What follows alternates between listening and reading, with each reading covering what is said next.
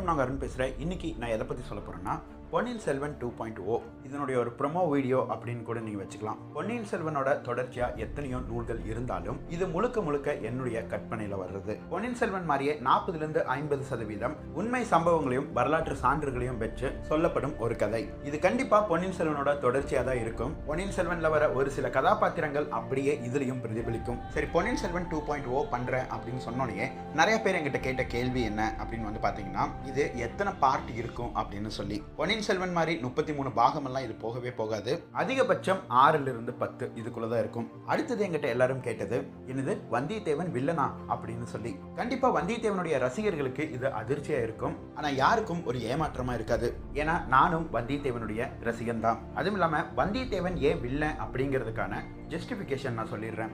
ஒரு பக்கம் அருள்மொழிவர்மரான ராஜராஜ சோழர் இருக்கிறாரு. ஸோ அவருக்கு ஈக்குவலாக டஃப் கொடுக்கறதுக்கு நம்ம வந்தியத்தேவனால தான் முடியும் அப்படிங்கிற ஒரு சின்ன யோசனை தான் நம்ம பொன்னியின் செல்வன் பார்க்கும்போதே பார்த்தோம் அருள்மொழிவர்மரும் வந்தியத்தேவனும் ஒரு இடத்துல சண்டை போடும் பொழுது பூங்குழலியை பார்த்தோன்னா வந்தியத்தேவனுடைய கவனம் சிதறிடுச்சு அதனால தான் அவனுடைய வாள் அவனோட கையிலிருந்து கீழே விழுந்துச்சு அப்படின்னு சொல்லி நம்ம பார்த்தோம். ஸோ எனக்கு தெரிஞ்ச அருள்மொழிவர்மருக்கு கரெக்டாக டஃப் கொடுக்கறது அப்படின்னா அது வந்தியத்தேவன் தான். சரி வந்தியத்தேவன் எப்படி தான் வில்லன் ஆகிறா அப்படின்னு நீங்கள் பார்த்தீங்கன்னா இந்த கதை உங்களுக்கு அதற்கான விடை தரும். அதுவும் இல்லாமல் பொன்னியின் செல்வன் படிக்கும் பொழுது வந்தியத்தேவன் என்னும் வாலிபன் பொன்னின் கிட்ட எப்படி நடந்துக்குவான்? தன்னுடைய முதலாளிக்கு விசுவாசமாக எப்படி நடந்துக்குவான்? ஒரு வேலையை கொடுத்தோம்னா அது எப்படி இருந்தாலும் முடிச்சிருவான். எந்த ஒரு ஆபத்தாக இருந்தாலும் அதை கடந்து வந்துடுவான் அப்படிங்கிறதெல்லாம் நம்ம பார்த்தோம். ஆனால் எனக்கு என்னமோ பொன்னியின் செல்வனில் வந்தியத்தேவனுடைய வீரத்தை முழுமையாக சொல்லலை அப்படின்னு ஒரு சின்ன இன்கம்ப்ளீட்னஸ் எனக்கு இருந்தது. ஸோ இந்த டூ பாயிண்ட் ஓவே வந்து வந்தியத்தேவனுடைய வீரத்தை முழுமையாக சொல்லும். கடைசியாக வரலாற்று சான்றுகள்லேருந்து ஏன் வந்தியத்தேவன் இதற்கு வில்லனா எடுக்கப்பட்டான் அப்படிங்கிறதுக்கும் நான் காரணம் சொல்லிடுறேன். தஞ்சை பெரிய கோயிலில் ஒரு கல்வெட்டில் குந்தவையுடைய கணவன் வந்தியத்தேவன் அப்படின்னு சொல்லி தான் நம்மளுக்கு ஒரு பதிவு இருக்கு.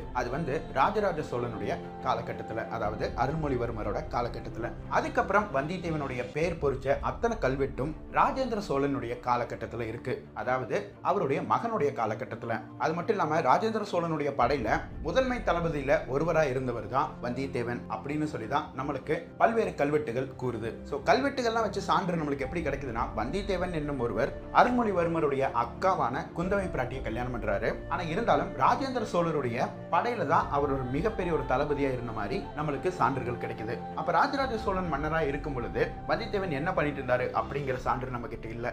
அதனால் அந்த சான்றை நம்மளுக்கு கொஞ்சம் சாதகமாக பயன்படுத்திக்கிட்டேன். ஒருவேளை அவங்க ரெண்டு பேத்துக்கு முட்டிக்கிச்சு பிரிஞ்சு போயிட்டாங்க. அதுக்கப்புறம் கொஞ்ச நாள் கழிச்சு மறுபடியும் சேர்ந்துக்கிட்டா எப்படி இருக்கும் அப்படிங்கிற ஒரு கற்பனை தான் அது. சரி இதோட இந்த வீடியோ நான் முடிச்சுக்கிறேன். இதுக்கு மேலே பேசினா நான் கதையை சொல்லிடுவேன் so February பதினாலிருந்து on Ponniyin Selvan two point O உங்களுக்காக வரும். உங்களுடைய ஆதரவு எப்பவும் போல எனக்கு வேண்டும். நன்றி.